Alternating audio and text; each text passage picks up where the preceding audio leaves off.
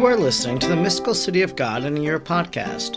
I'm Father Edward Looney, and throughout the year, I am reading from the four volume, over 2,500 page work of Maria of Agreda called The Mystical City of God.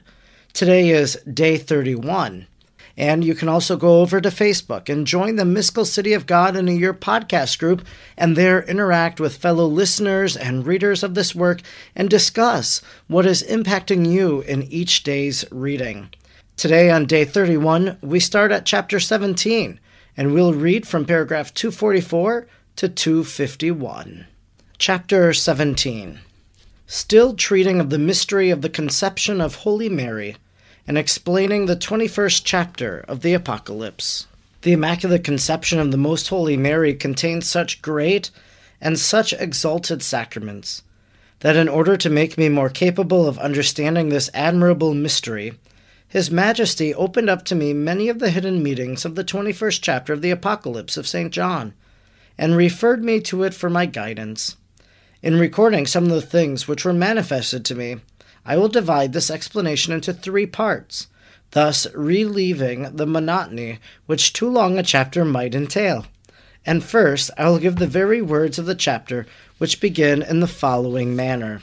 And so now we read from Revelation 21, verses 1 through 8. And I saw a new heaven and a new earth, for the first heaven and the first earth were gone, and the sea was now no more. And I, John, saw the holy city the New Jerusalem, coming down out of heaven from God, prepared as a bride adorned for her husband.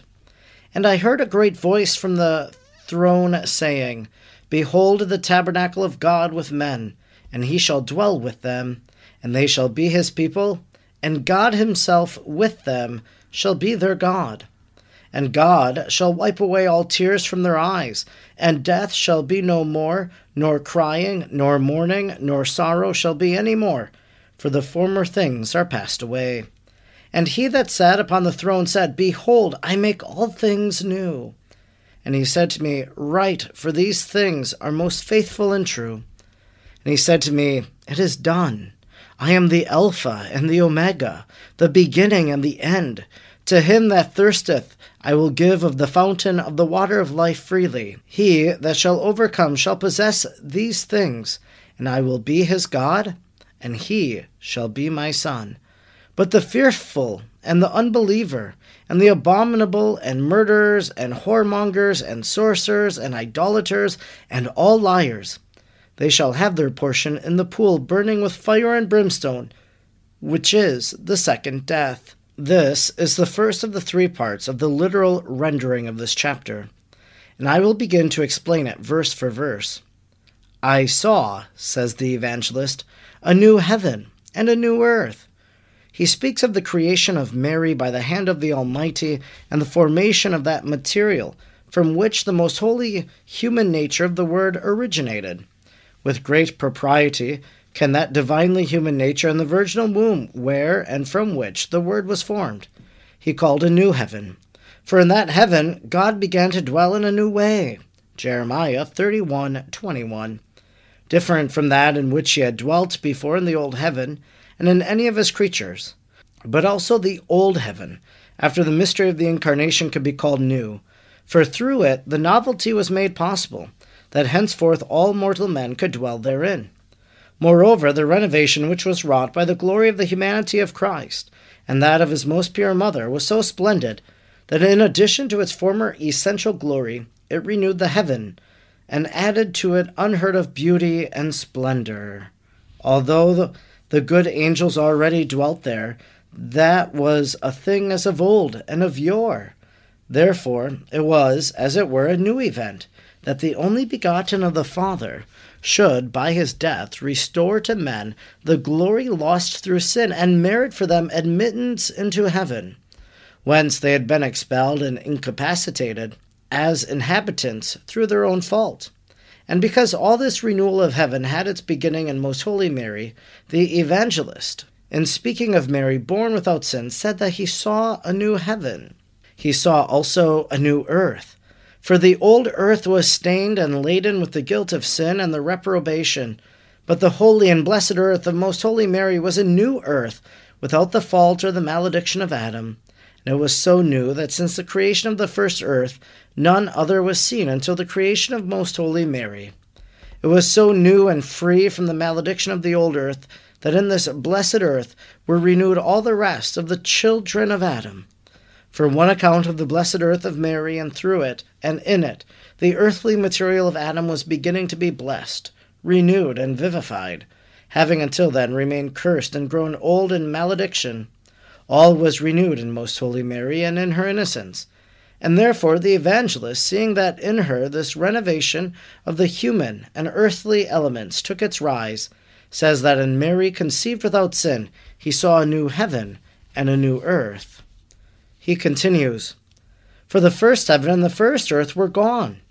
It naturally followed that as soon as the new earth and the new heaven of Mary and her Son, the God man, appeared in the world, the old heaven and the earth grown old by the sin tarnished human nature and earthly matter should disappear.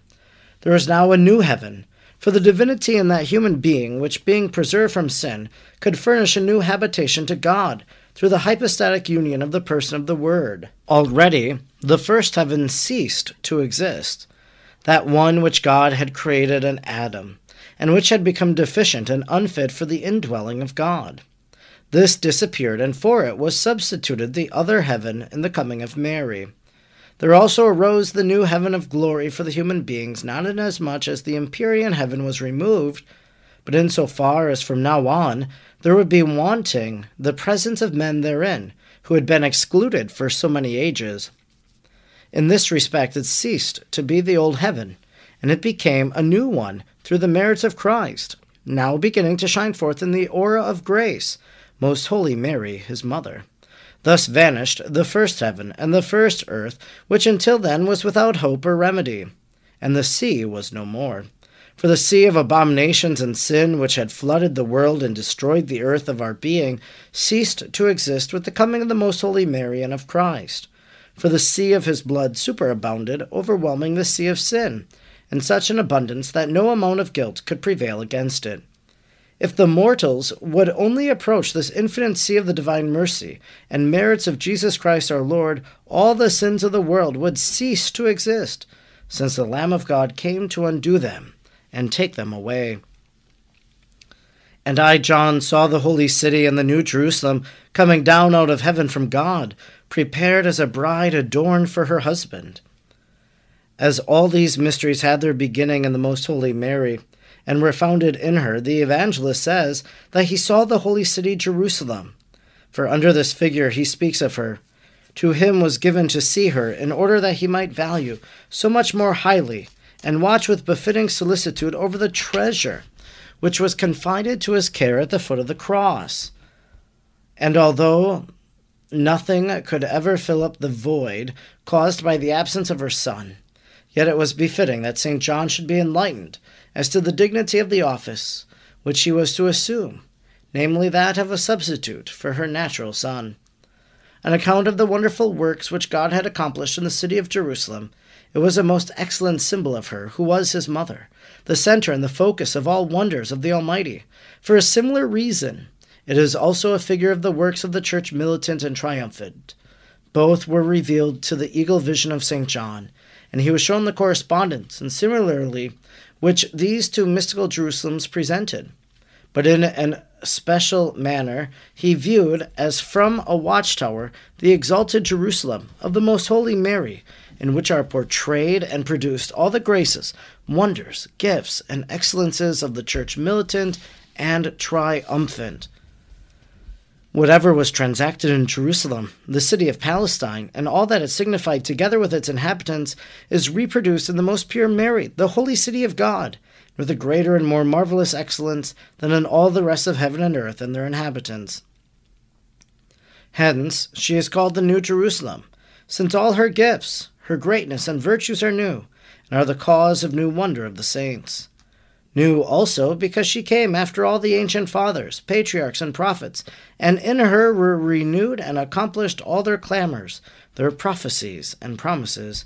New because she came without the contagion of guilt under a new dispensation, far from the law of sin, new because she entered into the world triumphant over sin, the devil, and the first deceit, thus being the greatest new event since its beginning.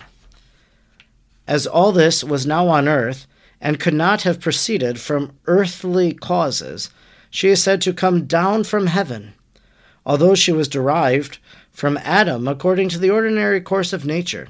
She did not tread the well worn paths of sin in her coming as had been done by all the preceding children of that first delinquent. For that lady alone there was a special decree of divine predestination, and a new path was opened by which she should descend into the world with her divine Son, neither being herself the companion of any other of the mortals, nor any of them being found worthy of treading the same path as she and Christ our Lord. Thus, she, as a new creature from the heaven of the divine mind, descended from the exalted spheres of divine forethought and preordination, just as the other children of Adam derived from the earth are earthly and tainted. So this queen of all creation comes from heaven, derived from God Himself by innocence and grace.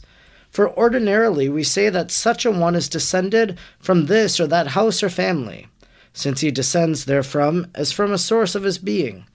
Now, the natural substance of Mary, which she derived from Adam, scarcely comes into consideration when we take into account her dignity as Mother of God, with all that it imports as bringing her so near to the Eternal Father by grace and participation of the divinity.